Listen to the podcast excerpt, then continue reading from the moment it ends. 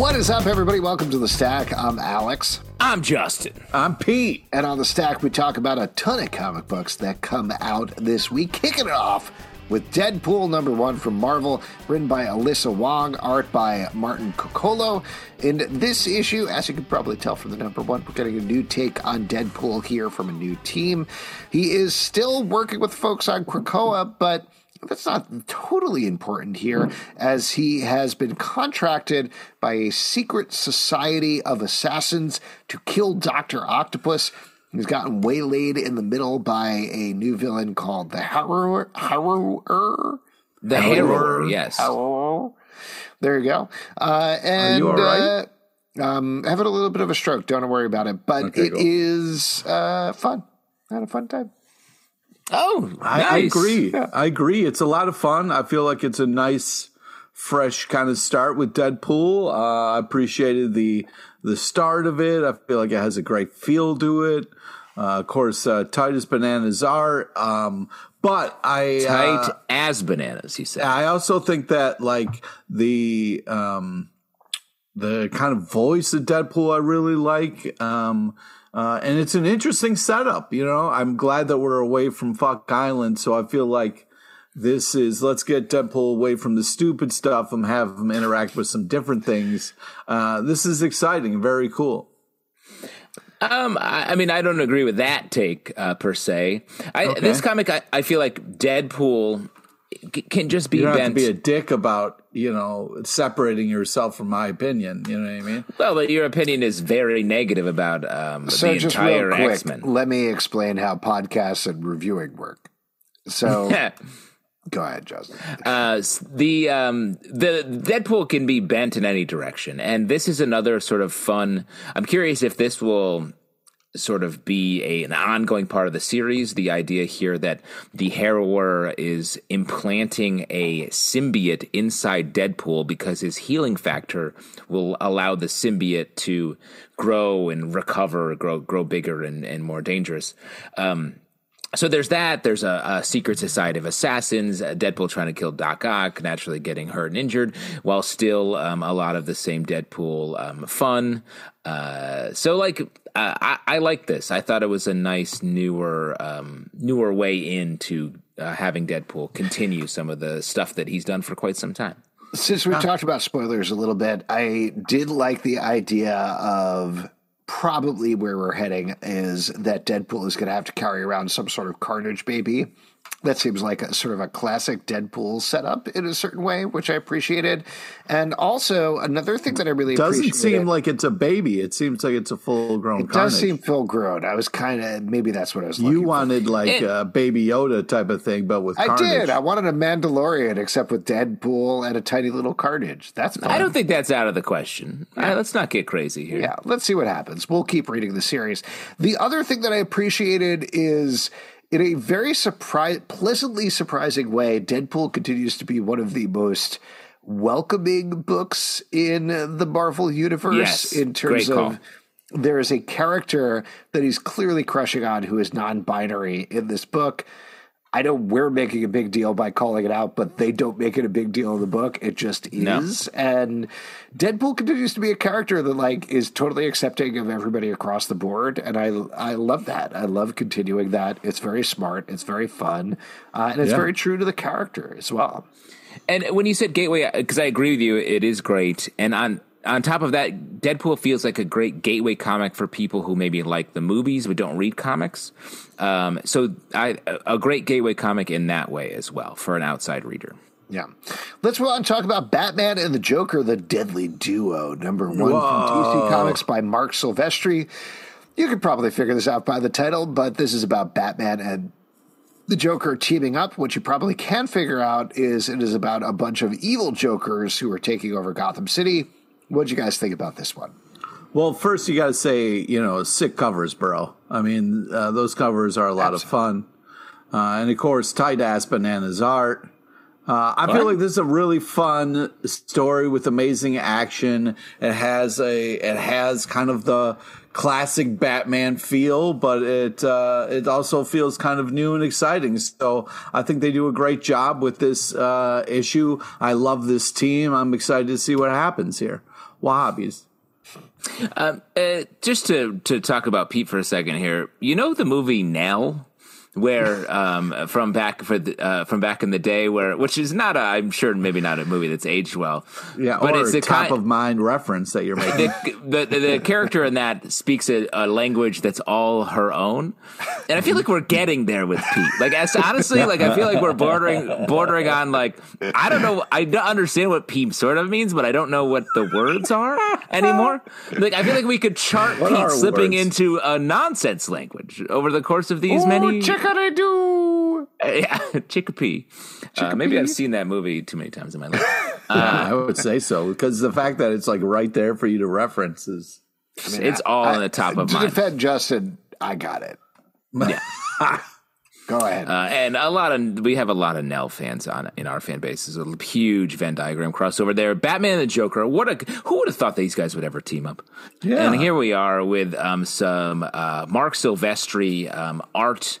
Uh, really um, bringing back sort of the classic, in the very much in the style of uh, your Jim Lee uh, classic yep, image right. situation Sharp here. Images, yeah, a yeah. lot of sketch lines you can yeah. take here. Can I, can I throw something out there that might be a little rude? And I know we tend to well, be very positive on this podcast. Then don't do it. Uh, no, I'm going to do it anyway. I love Mark Silvestri's art from back in the day. One of my absolute faves. I think he's over inked here. Like, I Whoa. I don't know if it was the pencils that he delivered. Obviously, we're a couple of decades on at this point. But there's something about the art, and I'm all for an artist evolving and finding a new style and playing in new things. But there's something about here that isn't quite as sharp as the way that Mark Silvestri was back in the nineties and two thousands.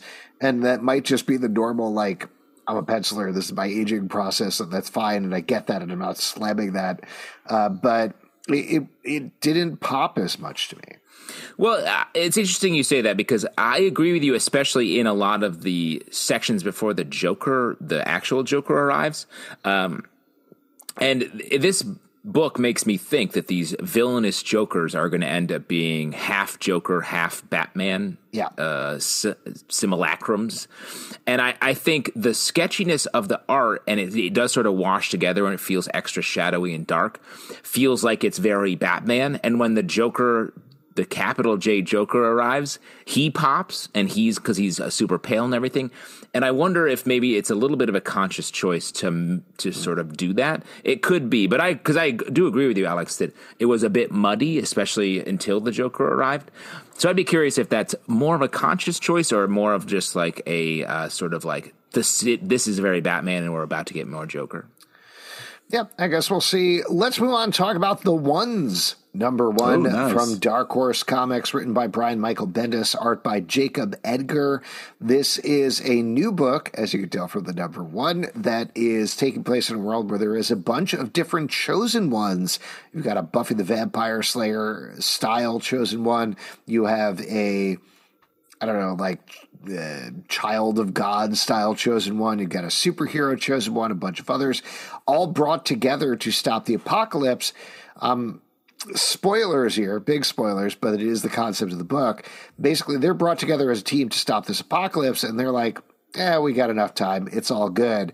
And then the end of the book, the big reveal, and the kickoff of the story is like, nope, they don't. They think they have ten years. Oh, classic. They actually have six, and they totally screw it up. Uh, they think I have sixteen years, and they actually have six. Um, and it's okay. I, you went to Cornell. Math's not your favorite thing. Absolutely you know. not. I studied theater arts. I got to tell you, I was a little hesitant about this because I like Brian Michael Bendis in general, but I feel like, like we've talked about, there have been certain aspects where he's been phoning certain things in. It's felt like this was fun. This felt to me like the same sort of vibe as a Powers or some other Bendis book back in the day. I really dug this quite a bit, and I'm very excited to check out the second issue. Yeah, I mean, the, you know, calling it The Ones and then having a number one, and that that's a lot of ones. But I think that uh, getting past all of that weirdness, I think that... Yeah, talking about that a guy who doesn't get numbers. Yeah. That was a hard thing for all of us to get past. Go yeah, ahead. Yeah.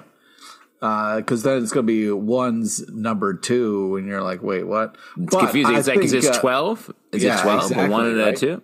Um But I do like the team. I also really like um, the kind of person who's recruiting them. Uh, funny, interesting character. So, you know, and then the fun reveal of, uh, you know, uh, the devil baby, which is a classic fun twist. But I, I think this is a, a does a good enough job as a first issue of like setting things up, getting you introduced to a new world, and getting you excited for more. Um. Yeah, I mean, in contrast to the Mark Silvestri art we were just talking about, this Jacob Edgar art is super clean um, and uh, cartoon-esque, uh, sure, sure. which I think works as a nice sort of sort of bounces off the concept, the sort of heavy premise concept of all these the ones coming together. It makes everything a little make a little bit more sense, which I really like. And yeah, I agree with you, Alex. I feel like this is one of the better Bendis Uh, projects that I've seen lately. It is strong premise that is really played out in in a fun way. Uh, so yeah, this is definitely one I would pick up uh, a next issue. Hell to I can pay. figure out this numbering situation. Yeah, geez, very confusing. Yeah. The One's number two. Oh, no thanks. Hell to Pay, number one, from Image Comics, written by Charles Soule, art by Will Sliney. This is taking place in a world where a bunch of hell coins, six hundred sixty-six to be precise. Oh, see what they did there? Do you see it? Distributed all over the world, and rich people have gotten control of them to get control of demons. Fucking There's two people. people who have been tasked to get them back. What'd you guys think about this? Uh, this was fun. I mean, I feel like Charles uh, has been doing a lot of books where it's not just like the like, oh, hell coins. We got to track down these hell coins. There's um, a lot of additional um, ideas baked into a lot of his comic books lately, Plus, which I think is is really yes. No, I, I, I'm sorry. I didn't mean to step on your. No, please. I was going to say, plus it's it's very interesting because it's taking its time. It's not like rushing into the premise and like throwing into it. Like you're stopping to enjoy the scenery and this, you know, uh, whether it's a dog or some old uh, parchment on the walls, it's, uh, you know, it's it's got a confidence about it, I think is what Justin's talking about. one hundred percent. And like we've all stopped to enjoy a dog. Yeah. Right, Pete? That's what you're saying. Well, um, yeah. Sometimes you got to, you know, you're walking around the world and, uh, you know, an adorable little dog walks up to you. You got to say, what up? Mm-hmm. Yeah. No, I'm I talking about the Tasmanian tiger that was extinct that they pointed out in the comments. Yes. And uh, uh, let me just say, none of the characters stopped to enjoy this dog, which in fact is a cat, a tiger, um, that is uh, casually referenced and never really um, spoken about in this comic book. But let me say, I like the introduction of this, the shrouded college we get here. I like the story and the um, sort of situation our main characters are in, on top of the fact that um, this Hellcoin thing not only is a big concept that's introduced, then there's a twist on it in the middle to back end of the issue, which I don't know how they're going to resolve this. So it's fun. And I've got a bunch of Hellcoins I've been trying to offload. Oh, oh wow! Well, that's this is a great it's... instruction manual. Then let's yeah. talk but, about. Wait, yes, the, the, it's also like I'm a little worried that it's going to be kind of like a uh, silver coin situation. You know what I mean? Where every issue is a little bit of a horror tale. So I'm a little well, so worried it's about. Not, he talks about the structure of this a little bit in the back matter. He being Charles Soule. This is a six issue miniseries. Six. That, See what that, he did there. Did a typical amount of issues. I understand what you're saying, though. But this is six issues. It is going to tell the Hell to Pay story, but the Shrouded College is an overall thing that they're going to do with, I think, six different miniseries that they have the plan yeah. for right now. Um, that's fun. It's Did you guys thing. get into the Shrouded College? I was my safety school for. I, I went to Shrouded State University, actually. yeah, great State football school. team. Yeah. Great State Shrouded school. football team. Um, yeah. Pete, I feel like The Silver Coin, another comic that we talk about frequently, which is a horror anthology based around a um, very cursed coin. I feel mm-hmm. like that scared you in general. Oh, yeah, for sure. Because you bring try- it up in a way where you're like, well, yeah, but not the silver coin. It's not real, right? yeah, I think it, you know, that, that, uh, it's changed coins for me. You know what I mean? You I don't use coins. Be, not anymore. I it used to be change, all into it. Change, if you will. Wow. And it inspired yeah. change. Be Secret, Secret Invasion number one from Marvel, written by Ryan North, art by Francesco Mobili. This is a title that you can probably figure out why it's happening. It's because there is a Disney Plus series that's coming out next oh, year. Oh, uh, I just got that. It, it is about Nick Fury fighting a bunch of Skrulls, but I'll tell you what, if you're going to do a cash-in miniseries, get Ryan North to write it. Because it's going to yes. go above and beyond in terms of being fun and trippy and weird. And I had a delightful time reading this book. So maybe also you also enjoyed this. You What's know, that? Maybe oh, you shouldn't yeah. like point out that maybe it's just a cash grab or something like that. You know what I mean? No, I'm saying it could have been a cash grab, but it is not. It's an actually good miniseries. Because I yeah. feel like you could walk into the store and see this and be like, A, that has the same logo font as Secret Invasion that I read I don't know, I want to say ten years ago, something like that. Or B, you could be like, ah, they're just cashing in on the Disney Plus series.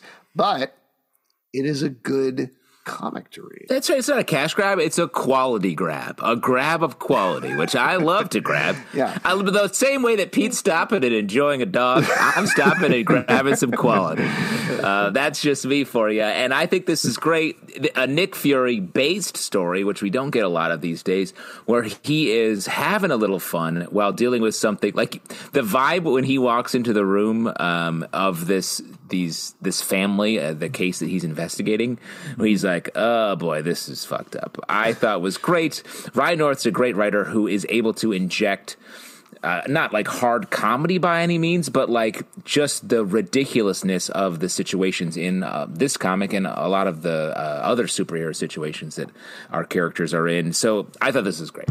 I also enjoyed it. I think they did a great job with the humor and the uh, art. Uh, the, it's just a fun one two combination. Uh, they did. This was just they put a, a smart team on this, and uh, I wish you guys would stop t- talking about what a cash grab it is, because it doesn't really feel like that. It just feels like a good project and Quality not grab. the cash grab at all. Cash grab. I do also want to throw out there, I appreciate it that nowhere in the book does Nick Fury be like, just to be clear, I'm Nick Fury Junior, the son of Nick Fury, who is currently a robot on the moon.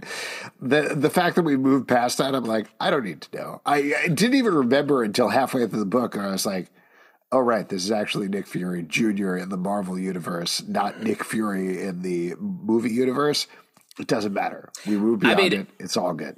I will say that is one of those things that we have moved on as a comic readership, and comic readerships rarely move on from stuff like that. So shout out to to everybody not being super caught up on what was. We're talking about a cash grab. That's way more of a cash grab than having a one hundred percent Secret Invasion series. Well, and we had to spend years of the character every time being like, hey, Nick Fury Junior, yeah. Well, that's the thing. It's like Wink. When somebody just shaves out of nowhere and you're thinking, like, is this the same person or yeah. is this their no, You're talking about, for anybody who's listening on the podcast, uh, Justin uh, recently shaved, and we're pretty sure this is Justin's son, yeah. Justin yeah. Junior And yeah. just to be clear, if you haven't seen me, I shaved my beard, but also everything else. So that's why the guys are just uh, have questions. Yeah. yeah. Well, I call you the new champion of Justin, and let's talk about the new champion of Shazam, number wow. three from D C Comics, written by Josie Campbell, art by Evan Doc Shader. I love this book. I'll put that out there up front. In this issue, Mary Marvel is continuing to deal with the weird tech magic thing that is attacking Philadelphia, uh, but also in this issue, and Pete is really not going to like my commentary here, but I'm going to go for it anyway. It is dealing with the fact that Mary Marvel has become a meme. She has become a public superhero, and a lot of people are railing on her. This issue of the new champion of Shazam does everything right that She-Hulk did wrong. Oh, what uh, a piece of shit. You can't just say something nice. I absolutely fucking... cannot. I can compare things to other things that are comparable, because nope. what happens here is this uses social media, comic, bro. You, social media skewering of a female superhero in the right way to motivate the superhero's journey. She-Hulk just didn't do. Uh, but it works oh, here. The wow. art is great. The journey is great. Loving this book. Love Mary Marvel. I love the rest of the Marvel family here and how they work everything in. I was super bummed to find out at the end of this issue that the next issue seems to be the last of this, because this series is great so far. I...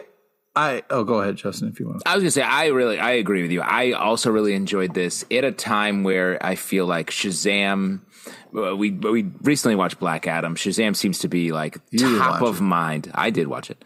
Um, top of mind for everyone. What do you mean I didn't watch it? I one hundred percent did watch it. That's how I, I was yeah, able to Yeah, but it's a fun talk. running bit that I'm doing. That's not a bit. Uh, that's an accusation. Um, and I, oh, I, I wish I could have fallen asleep during Black Adam. As I said, I tried to close my eyes as tight as I could, and I just couldn't shut them because there's too much lightning happening. Um, but uh, this book is fantastic. This is my favorite Shazam property out there right now. Um, I think the art is great, and to Alex's point, I think it does. Um, it gets into the issues that were covered a little bit in She-Hulk in a in a very interesting way, and perhaps it's a little bit easier in the comic book format to do that. Um, and I think the art does a great job of sort of telling that story in also an interesting way. All right. Well, let me be the first to just uh, uh, acknowledge something and not put something else down in the process. Uh, I, I think that this I think is, you're actually putting uh, Alex and I down while you're yes, saying Yes. Just this. to be clear, you're the same guy who, uh, when we were talking about Deadpool one right at the beginning of the podcast, mentioned Fuck Island out of nowhere, right? Go ahead. Uh, wow. Okay, it's fair. It's fair. It's a, it's a fair criticism, and I apologize. All right, uh, so my point being, uh, this is great. I love the Big Belly uh, burger joke. The vest or T-shirt was hilarious. Badass last panel. Uh, Darla is just fantastic. Um, yeah, I, I feel like this is just um, some...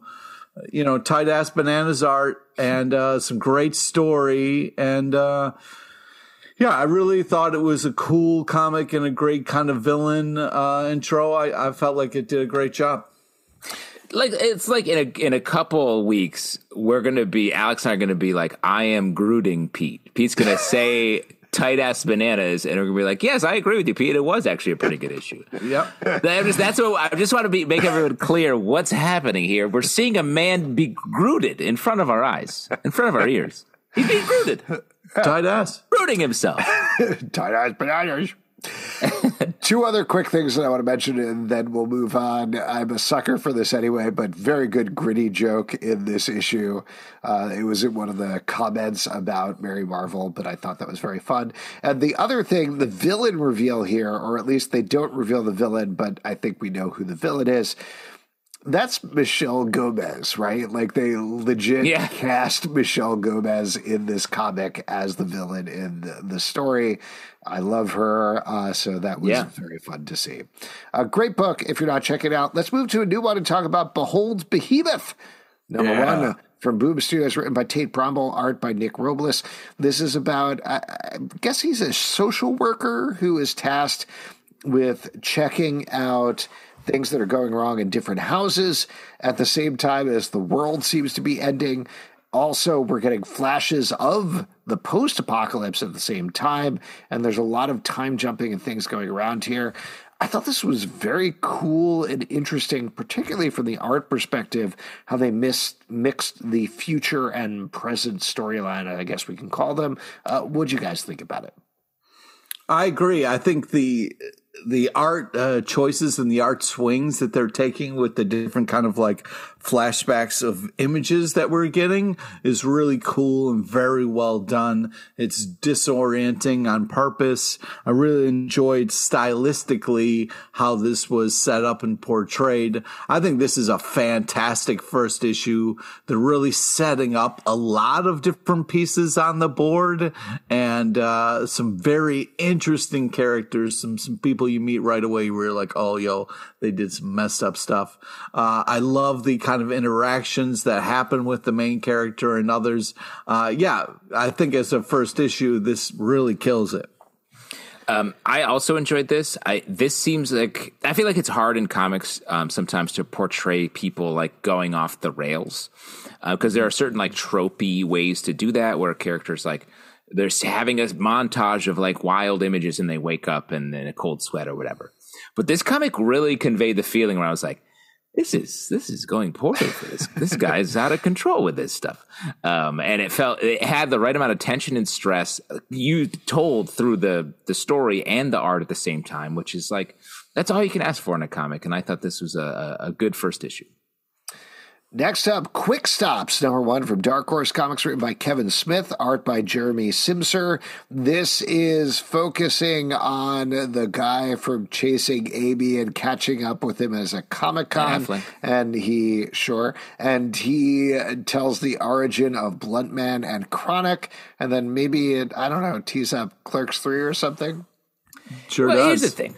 Here's the thing. Like, you know, I watched uh, Mallrats. When I was younger, yeah. I was like, this movie's great. My kids back on the escalator. Yeah, a lot of fun stuff in there. Reading this comic, um, and, and let me say also, Mallrats, Clerks, like big movies of their day, innovative, um, mm-hmm. felt like edgy, young, cool. Um, I think the edge is gone. I think we've lost the edge here. This book feels a little out of step and a little older when it's trying to appear, I think, or to feel young and still having that edge. And that's that's just a huh. tough thing to write toward, I think. And also, this book is telling the origin of Bluntman and Chronic, which are Batman parodies, but they're treated as if they just came up with them whole cloth. And I'm like, you can't do that. That doesn't make any sense. They're like, look, I have a, we have a Blunt cave. I was like, yeah, I know. Cause you have a Bat cave. It's a Bat cave. Like uh, they're acting like it's this big, huge creative leap. And I'm like, no, no, it's not. So like, I, I don't know. There was just some stuff here that I was like, this doesn't, isn't quite hit. So you wanted them to really get into the Batman origin story first and then put the Bluntman. No, I, I wanted like, to, what is it, Batman's origin story? How did he get his yeah. powers? You know, his bat does powers. He like pearls? Or doesn't he? I, I think this is, I, I didn't look at it as trying to be edgy. I think it was just like, hey, uh, did you like Clerks? Clerks? Uh, well, here's kind of a memory lane of older movies that are kind of uh, older, done by this guy that's kind of from the dude or from the movie that you like, telling stories about the stuff that you like. I just felt like it was like, hey, if you like this, you'll like this. And this is just kind of story time with Ben Affleck. So I thought like, hey, it's a, it was a fun trip down memory lane. I didn't think it was going to be like unbelievably sharp or witty or whatever. I just felt like, yeah, I liked Mallrats. I like Clerks. You know, Chasing Amy happened. So like, whatever. I'm, you know, I read this and was like, oh, cool. Yeah, it was similar. Uh, same kind of. I'll just throw humor out there. There was this tweet that Kevin Smith sent out. I'm looking at it right now, July ninth, two thousand nine, where he says, ten years in and we bone like we're cheating on each other with each other a decade plus, and her clit brown Tate area still pones my dick. Uh, this feels like Kevin Smith poning his own dick. That's what did you just great. What did you just do, man? I read a tweet and then I commented on it.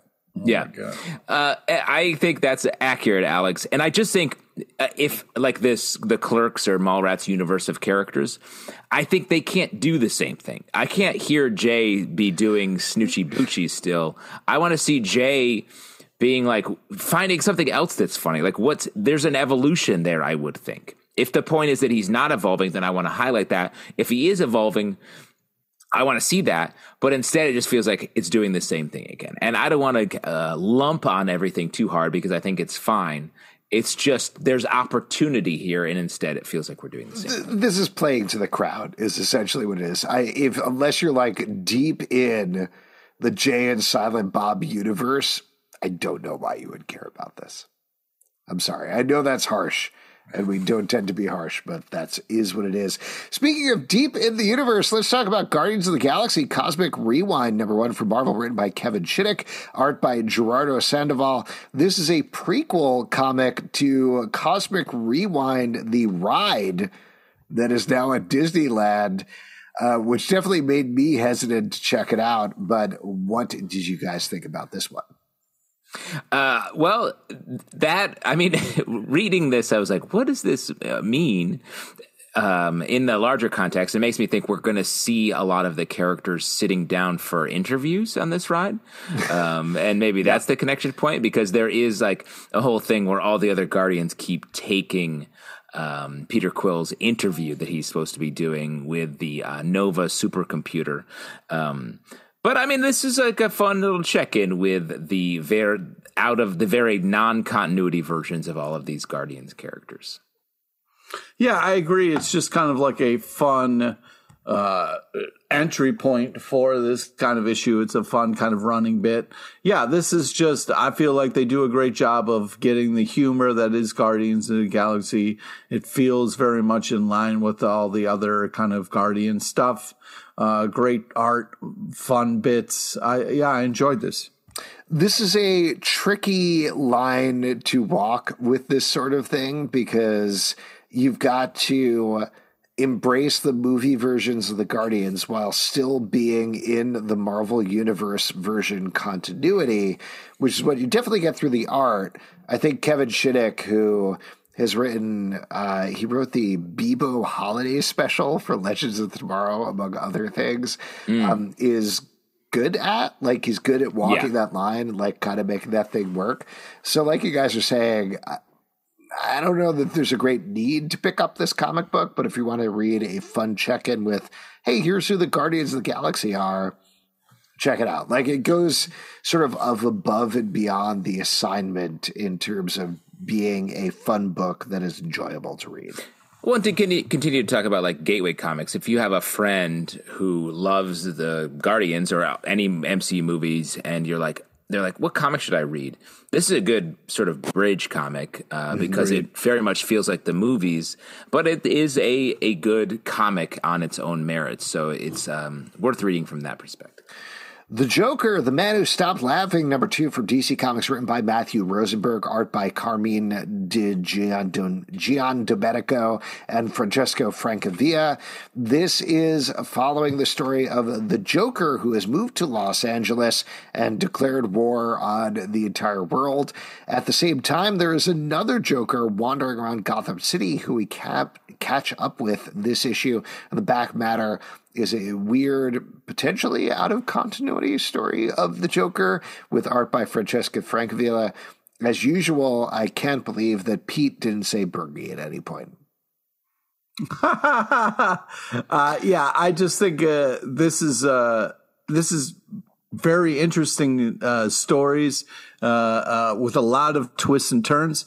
I can't believe that it's this kind of bit of the two Jokers has been still kind of going on. So I'm interested to see if this is really going to pay off or not um, in this. Um, and yeah, I, you know, the, you know, you've heard me say it a thousand times, but the, the art on this is just tight bananas. It's just yeah. super tight bananas. You know? Would you call them tight ass bananas? I would. I would go that or far. Or tight ass bananas. Yeah.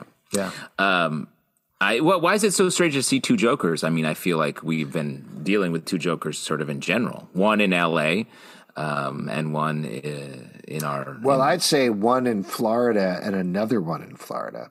Wow. Hmm. I would say one to the left of me and one to the right of me. Yeah, no, this is, this is a, okay, we're going for different things. Everyone, it's, it's good. Everyone had a different idea yeah. there. Um, yeah. But uh, this is fun. I love a guy named Bergie who makes comics, and um, the art on both stories is uh, great and unique in its own way. Really good. This is a really good tight package. You should definitely be picking up. Great story going on I, here. And to answer your question, Alex, I just like to keep you on your toes. You know what I mean? Yeah, great. Thanks, man. I really appreciate it. Old Dog number two from Image Comics by Declan Shalvey. This is about a old guy through various sci-fi needs has been brought forward to present times after a coma and is back in the spy game. We're going to get done in one adventures here. If you haven't listened to our interview with Declan Shalvey on the live show, go back and yes. listen to that, because he went to... You should have talked to him about this comic, oh my man. God, I'm going to kill you. About uh, everything that went into this comic. I was honestly a little nervous about this one because the first issue was so strong and so interesting, but I think he crushed it with the second one as well. What did you guys think? Yeah, I'm. Ha- oh, you go. I, I'm having a blast with this. Uh, you know, I just feel like this old guy is just curmudgeon-y enough uh, to be able to kind of pull off all this crazy stuff that he's set up for. So I, I'm having a blast. I feel like the art really does a great job of sucking into this world. And um, yeah, I think the amount of action and storytelling that we're getting in each issue is really well balanced. And there's just kind of like this interesting reveal that we see kind of happen twice a little differently. And uh, I, I just think it's really well done. You can tell that uh, this is a very thought out story and uh, very well executed. I've been I've been really su- pleasantly surprised with this book, and it constantly continues to keep surprising me, which is great. Do you think down the line the three of us are going to meet in diners like Old Dog and his buddy? Just like catch uh, it up. You're still in the podcast game. Uh, are you what's Justin? Going on, you old bastard? Yeah, that's, that I would say it's inevitable. Piece of shit. It almost, it's not that many years off. Really. Let's, let's be honest. It's like that, next week, let's be honest. Yeah. Ah, soup. Who's getting soup? Um, I, uh, I also like this comic. I think, um, the, it, it seems to be about being old a little bit more than I thought it is. It was going to be, which is, which I like. Um, it's in the it, title. It's in the title, but it, in the the first issue, I didn't know. I mean, the, the main character obviously wakes up and is many Old. years older. Um, but I do think the um, the combination of him and his estranged daughter is what's most fun about this series, I think. And we only get a little bit of it here, but it feels like that's going to expand oh, as there. we're going for it. It's, it's in, in there. It yeah. is in there. Do you, Kate, uh, Pete, do you ever want to stop and enjoy an old dog on the side of the road when you're hanging out? Oh, yeah. Any dog. Old dog, young dog. Great. And again, just the a, word enjoy. The word enjoy is the word you chose. Yeah. I love my favorite old dogs are the ones that are like, meow, meow. Uh, yeah. Love that. Yeah, those are fun. Uh, speaking of which, here, let's talk about another dog-based book, Tiger Division, number one. Oh. Written by Emily Kim, art by Chris Lee.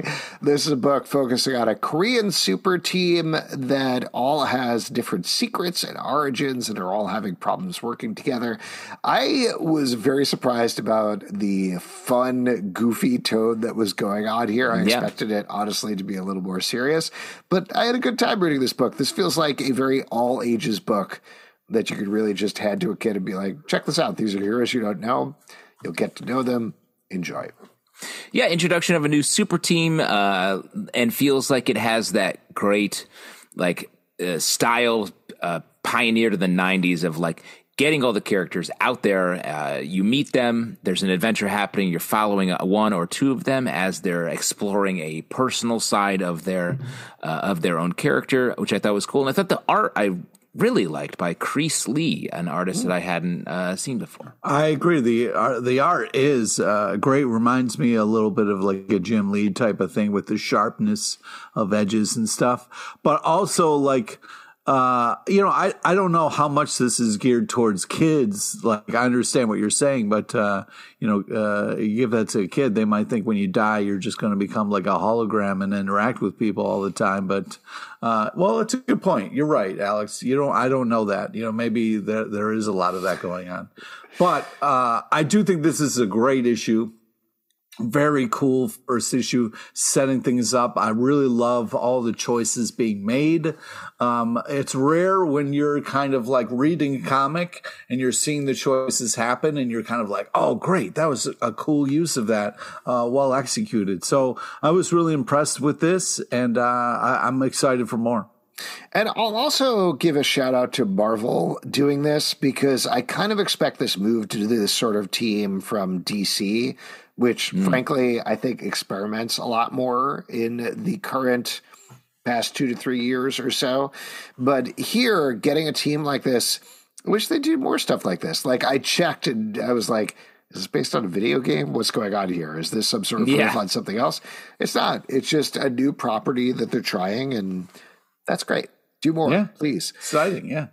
Dark Knights of Steel, number eight from D C Comics, written by Tom Taylor, art by Yasmine Putri. Things are really heating up here in the old-timey D C universe as the various factions are starting to go to war, and we're getting a sense of who is behind the manipulation of everything. As usual with the Tom Taylor book, he is tightening the screws on everybody. It's getting very tense, but it is so good and exciting to read. Yeah, I've been really present. Pra, pra, I've been very surprised by this book. Every issue, uh, I, every issue keeps getting better. Uh, uh, I really think this is a, such a cool story and so creative. And the deeper we get into it, the more I'm happy with the choices being made. Uh, they have some really great covers. Uh, you know, crazy type bananas art. Uh, I just love all the action and story. And the, uh, uh, the second to last panel was also really amazing. I'm having just such a uh, blast with it. Um, just super cool. I feel like we're in some sort of Tom Taylor renaissance almost. I agree. Here. Uh, I feel like we've gotten on so many great books. And I think this one does such a great job with the details, like the details of mapping our our modern day heroes on the uh, sword and sorcery um, world uh, in a cool way while letting their individual personalities shine. We get some great Um, Green Arrow, uh, Black Canary moments here, which I'm mm-hmm. always, as Pete would say, I'm always a sucker for. Uh, right? You love it. Yeah, I'm loving it. Um, I'm loving it. It's a, it's one of your favorite uh, uh, couples. Love? Love? It's one of your favorite couples. Yeah. They're a great couple. I hope They're, they work it out.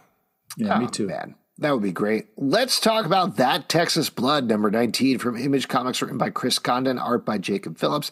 The end of this arc here, and I'll tell you, I was a little confused by the back matter, but I think it's just the end of the arc, not the end of the series, right? That's, I certainly hope so. nineteen's a weird issue to go out on. It, so. Definitely. But we're getting the end of this very, like, Halloween-style serial killer arc where there has been a killer terrorizing this town during snowfall back in the nineteen seventies or eighties, something like that. A blizzard. Oh, yes. A Texas blizzard. Great stuff. And I want to give a shout out in particular here to Jacob Phillips' art, which yeah. reminded me, I mean, this is a very one-to-one, but there's this book back in the day by Greg Rucka called Whiteout, which oh, yeah, also yeah. takes place like in a lot of snow, as you can tell from this title. And this just use that so effectively with the differences between the white and the dark and the red of the blood that's splashing on the snow. It's so evocative and so well done. I love that we've gotten three three different arcs at this point, four different arcs of this book, and every single one of them has felt vastly different. Yeah, they do a great job on this book. I mean, I'm in the tank for this book and have been from the jump. Um, it's very good. The way the, the variety of stories they're telling across the different arcs is amazing, especially for something that felt very much like Texas world cop just trying to get through his day. And now we've gone into some like very cult-focused stuff, this serial killer. And this arc has been just great on its own. Super stark. The art really pops, like Alex is saying. But the characters, so tense in this issue as the killer's closing in. Uh, please, uh, top pick for the week. Second, for me, second best book of the week. Wow. Mm. Well, I, yeah, I just think that this is this has been uh, top shelf uh, for a while. This is just really impressive. And Image. Uh, uh, if it, I meant, you know, like... you know, above the rest is what I was going for. Oh, like we, yeah, I wasn't talking about the who put out the comic, you piece of shit. Uh, but my point sort of being, a dark horse, you'd say, of, no, in the comic. No, no, I wouldn't say that. Yeah, uh, I would. Uh, I would say, well, boom, this is the, exciting. All right, what did you think and, about the images? Yeah. Uh, yeah, well, that's, thank you. I'm trying to get to that. You're, uh, you're sort of lead, marveling over this. Yeah, it leads with the art, which I really appreciate. I feel like they let the artist. Sorry, are you saying I don't want to do this bit, or I D W, if you will?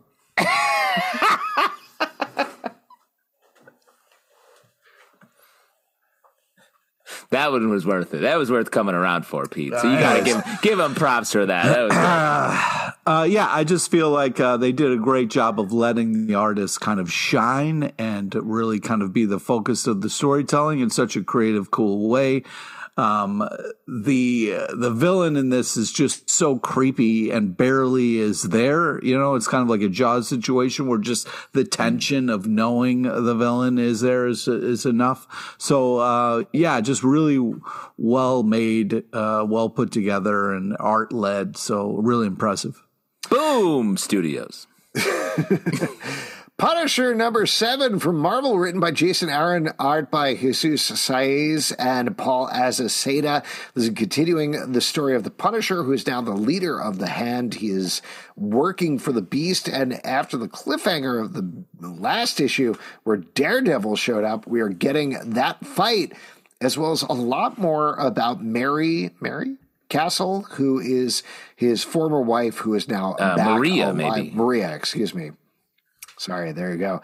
Uh, and we're so we're getting the backstory there. We're getting this story with the fight. This book is phenomenal. This was my favorite read of the week. Wow. This was, I thought, so good. And P, I, I'm not trying to eat your lunch, but I love your lunch. Um, Stop it's a great lunch. It. It's Stop. a great lunch. Stop um, eating my lunch. I think the way that Jason Aaron is sort of finding a way in on the Punisher that I haven't heard before. We're, we're getting um, the perspective of Maria. We're getting her voice here. And we get to hear a lot of the two of them sort of together and what it was like with them before. Like, it's fantastic. Yeah, it's very interesting where you have this kind of Daredevil Punisher showdown. And what happens most of this comic is just conversation. The the dialogue mm-hmm. and the reveals in this is so exciting. It's so informative and moving. You just kind of, you don't miss the violence and the action. It's, it just speaks uh, such volumes for the writing team. Well, to throw it out there, there was two things that I wanted to mention. One, like you're saying, the cuts back and forth from this backstory, which gets a much more expansive version in this issue, contrasted with Daredevil and Punisher are fighting the entire time. So it is a fight yeah. scene. So it keeps cutting back to this fight scene. It makes that fight scene so much more tense because you have these stakes of the backstory. But I was really curious to hear from you, Pete, in particular, because you care so much about the Punisher. This feels like a huge reinvention of the Punisher here. We delve very deeply into his P T S D coming yeah. back from the war, living in a tent in the backyard, Maria being scared of him. I think we are getting to the point where they, you know, are understanding each other a little better. We're not quite there in this issue, but it's such a vast reinvention of they were a happy family. They went on a picnic. Some mobsters kill him, and then he became the Punisher. Instead, the way that Jason Aaron is framing it is he was always destined to become the Punisher. The Hand was pushing him in that direction, but that's something that was inside of him anyway, and it was always there. How, as a Punisher fan, and I'm legitimately asking honestly, how do you feel about that?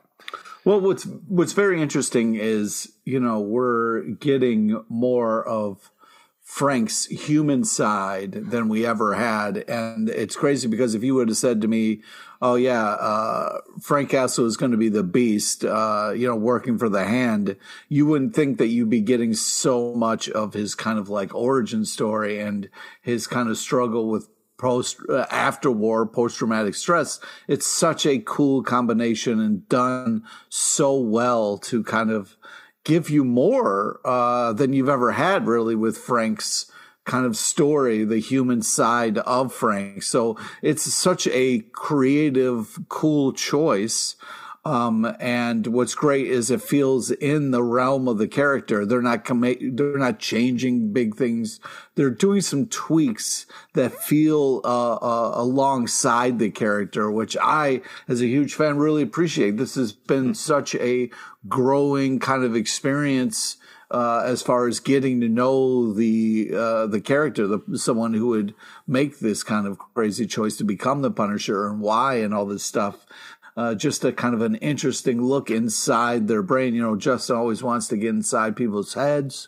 This is, yeah. they're doing it in such an interesting way, um, where it's not him talking, it's other people kind of like sharing their experience. But, um, yeah, I mean, uh, just uh, such a great idea and such a kind of, uh, uh, introduction to what people would come back from, you know, things like that, traumatic things, and how they try to put their lives back together or try to find some kind of functioning way to kind of uh, live. Uh, just very, very cool. Art is amazing. The stuff that is happening in this comic is amazing. It's there's so much tension underneath everything. Uh, yeah, I mean, uh, this is just a legendary run of the Punisher right now, and it's uh, it's a great time to be alive. Wow. What a final statement. Um, I next up, I really want to get inside the picnic basket. You know, like I want to get a, a gritty, yeah, a gritty take on what was in that um, picnic. Yeah. Get Jason Aaron and this team on Yogi Bear next. Like, we want to find out what's happening at Jellystone, get a dark, gritty take, bring back, uh, I don't know, I can't think of any other. Wow. Yeah, you can't really think of any other Yogi Bear characters? Yeah. No, I really can't. Wow. I think that he was sort of the focus, really. Yeah, wait, who's the little bear? Boo-boo. Boo-boo. Hey, boo-boo. I got a picnic basket for you.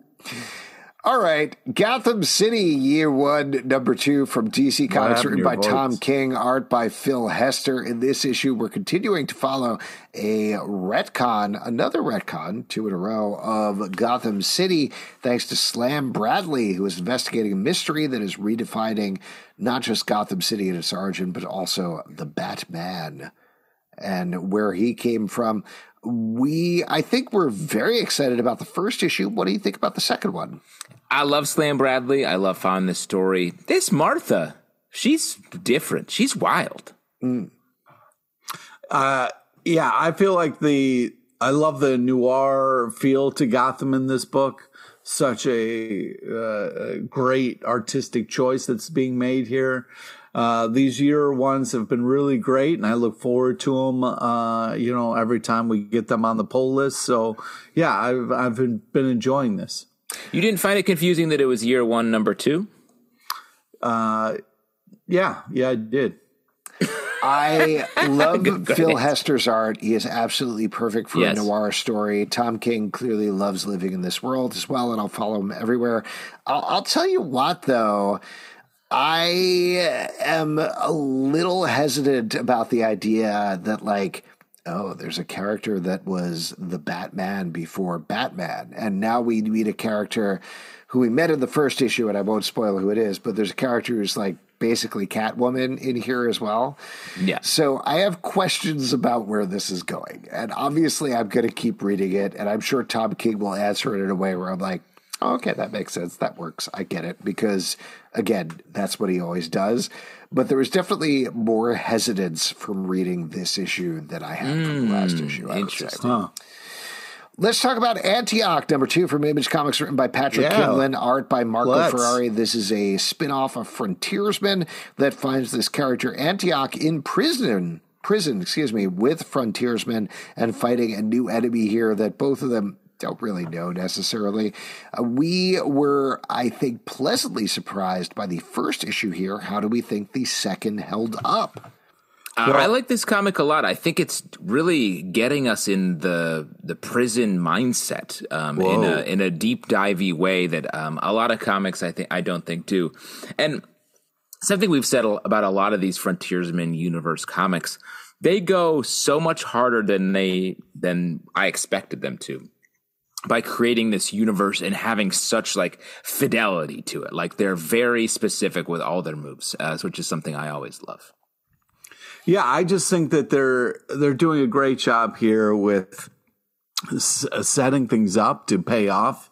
Like, the fact that they kept m- mentioning the magical witch that is kind of keeping all their powers in check is such a great kind of, like, setup to what I feel is going to be an amazing reveal. I'm I'm really Are happy. You crying? With the, no, yeah. I'm just really happy with the choices being made in this comic. I feel like the art is very cool. It's also got a fun Street Fighter kind of feel to it, and I mean that in a compliment type of way. Uh, yeah, I, I'm. I feel like this is a creative, cool comic. I can't wait to see what happens next. Hmm. I got a little bit more of a Battletoads vibe, but I see what you're saying, Pete. How dare you? Wow. Survival Street, number four from Dark Horse Comics, written by James Asmus and Jim Festante, art by Abby We had them on the show. We had them on the show. They talked about Survival Street. This is a dark take on Sesame Street type characters that are fighting a post-apocalypse that has been taken over by corporations. Each issue focuses on a different societal issue, and here it is all coming to bear on the final issue. I... I can't believe how hard they crushed it in hey. this final issue, but they one hundred percent did. The no comic goes harder than Survival Street. Like this comic, from the cover, which is them destroying the Muppet Show set, um, all the way through to just the the way they like just idea on top of idea. Like these are puppets that are um, sick of the way the world works. Hyper violence, Fox News uh, style um, uh, situation here. It's it's really good. Yeah, I love the badass kind of like countdown that we get at the end of this. This is such a I, I, I love this comic. I'm super impressed with the writing. The art is such a f- fun take on all of this. Yeah, this is uh, a really great package of of writing and art style that very much delivers. Uh, if you look at the cover and you're like, oh, huh, cool, fun, I like what they did, you should definitely pick this up because it is is all that and then some. She-Hulk, number seven from Marvel, written by Raven Rowell, Rainbow Rowell, excuse me, art by Luco Maresca.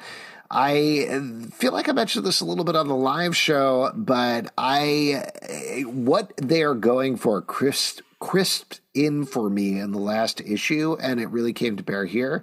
This is a modern take on a romance comic, and I think that's yeah. something that you don't really get at all. We're getting She-Hulk romancing Jack of Hearts, a perfect character to romance, uh, and it's working splendidly. I love reading this book. Uh, agreed. On top of that, I really love the romance, especially that kicks off the issue. And then we get into the She-Hulk stuff that was covered in some of the um, more famous runs on the comic and the uh, recent series um, on T V, which I guess we watched um, and maybe had some thoughts on. Um, in the case of the week style uh, storytelling, we get some great characters popping up here. Victor um, Mancha and um, the Doombot from Runaways. Uh, love those characters. Love to see them here. Uh, this is a fun read. Yeah, I I think this is a great use of Awesome Andy, and the Doombot stuff is just hysterical, and the fun use of her lawyer skills for this. I think this is just just a, a great comic. I mean, I'm not sure how into the uh, Jack of Hearts guy I am, but uh, you know, as long as She-Hulk's happy, then I'm happy for her. Uh, but man, uh, That's yeah, nice. This is just a well-drawn, fun comic that does such a uh, great job of, of of playing in this kind of lawyer Marvel kind of superhero world. If like if superheroes were real, like what would that mean for a lawyer for them and all that kind of stuff. So I think this is great. Batman, number one hundred twenty-nine from D C Comics, written by Chip Zdarsky, art by Jorge Menez and Leonardo Romero. We're continuing the arc of Failsafe, a robot that Batman built to take down Batman, has taken over Gotham City. Batman is hiding out with Aquaman and trying to stay safe, but this issue, he takes the fight directly to Failsafe. Things go as apocalyptically as you might expect from there. I say this every issue. I can't believe the amount of tension that is coming out of this comic book. Every issue. And just just big budget blockbuster movie storytelling mm-hmm. here. Like mm-hmm. it's not just a, a Batman standalone or a Bat Family story. Like we're touching on the Bat Family, we're touching on the Justice League. We've got Batman um, all over the world and in space trying to take down this character. This feels like it could have been a six issue Justice League crossover book, but instead it's a fantastic um, arc in the main Batman comic. Um, so I got to give it up for Chip Zdarsky for the broad uh, scale of his storytelling um, being told in this um, in this series. These uh, these covers are tight bananas. I mean, this is just crazy fun. It really feels like a great issue of a Batman comic. It's everything you kind of want, and they're doing it uh, uh, to eleven here. So this is very enjoyable. This is, I'll throw this out here. This is going to sound like a negative thing, but this just kind of occurred to me. Failsafe is such a good villain. It's like the Batman Who Laughs, where you get this intro, mm. you're like, that's awesome. And then they're going to do it fifteen more times. They're going to be like, please stop it with failsafe. Oh, that's funny. You know, it's true, though. Batman Who Laughs was everywhere, but I think we've phased out from him. Ah, good, Batman Who Laughs is done. We're it's on to failsafe now. It's failsafe's yeah. time. Bloodstained Teeth, number six from Image Comics, written by Christian Ward, art by Mac Charter. In this issue, we are switching perspective to a new character rather than our main vampire that has to hunt down other vampires. I believe we're finding out about one of the vampires that he's going to need to hunt down and how they came to be. Love this perspective shift. Think this is a really smart time to do this for this series, to really switch it up and give us the stakes here of everything that's going on. Great. Love this issue. One of my favorites of the run so far. Hells yeah. The, I, I love the switch. Uh, I I love the kind of uh, uh, it also raises the stakes a little bit. I, I just think that this is such a Uh, not only well-drawn comic, but such a cool way to kind of tell this story. I'm, I'm really impressed with the moves being made and all the badass stuff we get in this issue. Tossing heads on desks. Come on, man. This is exciting. Uh, this is just a, this is a tight-ass package right here. Yeah, it's an ass package and a tight one at that. I That's agree. Right. Um, heads are made to be put on desks. That's why you have a job, to get a head on it. Uh, we had Christian Ward on our live show uh, recently, um, had a nice chat with him. And one thing that he said was that he wanted every issue of this series to feel different. And I think um, that really worked. And that's what's happening yeah. here. New perspective, uh, heart-wrenching story here, and uh, a great, um, a great switch up, I thought. Predator Predator number four. From also, Marvel. I just wanted to just say, okay. It's nice to hear when we have guests on the show. You know what I mean? Uh, thank you, Justin, for making that comment. Pete, you should really come to the live show at some point. You would really get some information about yeah, something. You would possible. Love it, Pete. It's really fun. Yeah, we, have this tri- like we have this we trivia interview section. Guests, and we don't actually just ask them about just the wall behind them, but the books they're talking about. It's weird. Well. Yeah, you gotta start it takes a wall. Village, guys, and we all have our own interview styles. That's why it's all about chemistry. Pete's always looking at the wall. Can't believe he hasn't brought up some of the stuff behind me yet on this podcast, but sure, uh, we'll get to it eventually. You can't force it. Pete, I have some low-key charms behind me. What do you think of that? Yeah, yeah, I... I said when uh, what I originally saw when I saw it, I was like, what is that? Some oh, okay. Lucky fucking charms you got back there? And I was like, no, it's Loki charms based on the T V show Loki. Predator number four from Marvel, written by Ed Bryson, art by Kev Walker. In this issue, our drunk heroine is taking on one of the Predators. Doesn't go so well, and things get worse by the end. What did you guys think about this? Don't drink and pred it, you know? It's just hard to, to to be at the top of your game um, when you're going head-to-head, a predator to predator. Um, but um, we've talked about this before, how I think this, along with the Aliens uh, series that Marvel has been doing, are really, um, really successful. They really capture the tone of the movie, and this one continues to be just like uh, full-bore, uh, gas-pedal-to-the-floor uh, storytelling in the Predator style.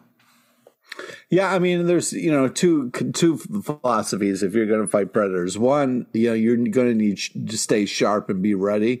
Or, fuck it, you're going up against a predator, you better be fucking drunk, because otherwise, you know, you won't be able to deal. So uh, this uh, chose the latter, uh, fun choice. Yeah, I love all the art and action in this comic. This, you know, I've... I would think I would be over the Predator or not excited to pick up another Predator book, but uh, each time I'm uh, pleasantly surprised and impressed with the uh, product that we're getting, and this is no exception. This is a ton of fun and uh, some amazing art. Earthdivers, number two from I D W Publishing, written by Stephen Graham Jones, art by David Gianfelice. This follows a bunch of post-apocalyptic survivors who are traveling back in time, or rather they've sent one of them back in time to kill Columbus and essentially change the course of American history. So we're following both timelines as we go. Last issue, our back-in-time guy met Columbus and is now trying to figure out how he should kill him and when he should kill him, as well as what's going on with the time travel.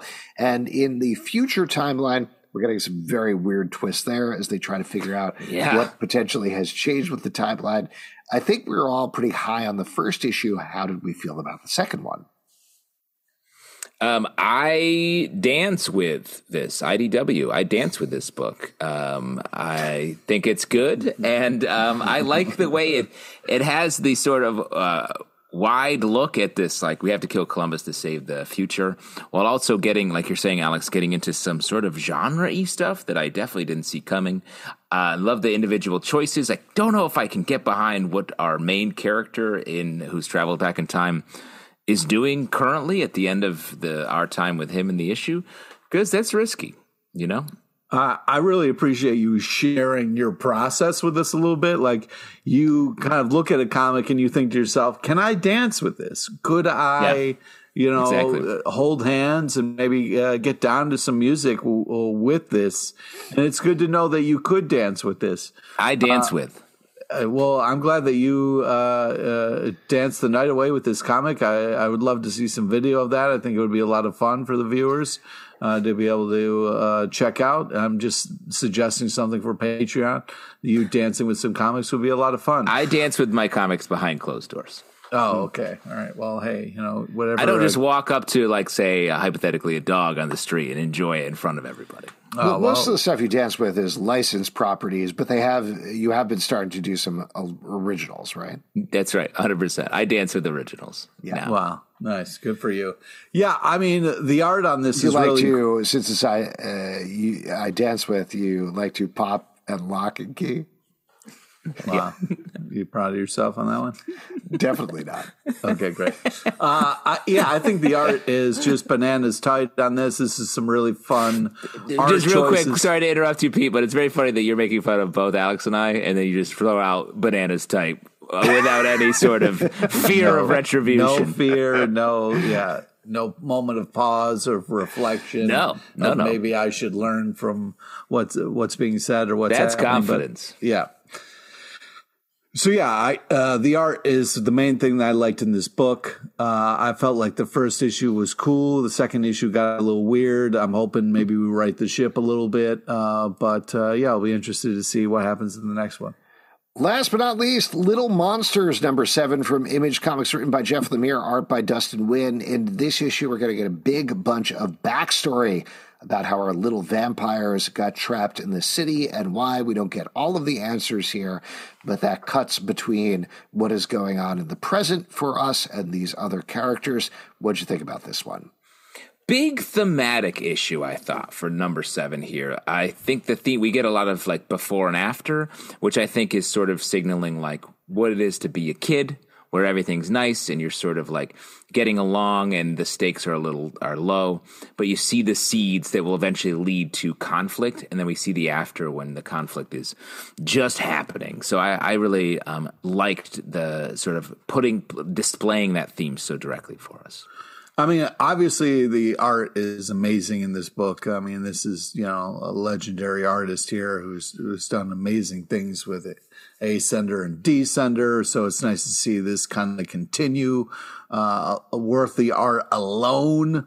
Um, and uh, yeah, I mean, you know, they, they kind of had a nice nostalgia moment for me where it kind of stopped action to be like, hey, remember boom boxes? Oh, fun, right? They were cool. Good yeah. stuff. And if you would like to support our podcast, patreon.com slash comic book club. Also, we do a live show every Tuesday night at seven p.m. to Crowdcast and YouTube. Come hang out. We would love to chat with you about comic books, Apple, Spotify, Stitcher, or the app of your choice. To subscribe, listen, and follow the show at Comic Book Live on Twitter, comic book club live dot com for this podcast and more. Until next time, we'll see you at the uh, Dancing Tight Banana Shop. Yeah! We make sense.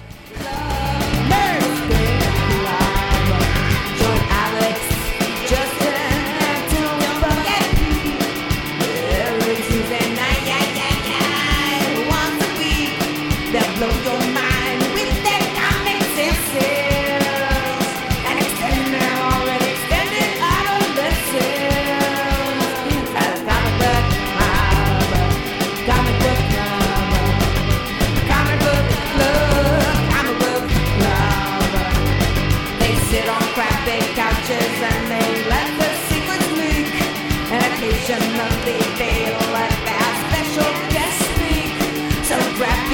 written.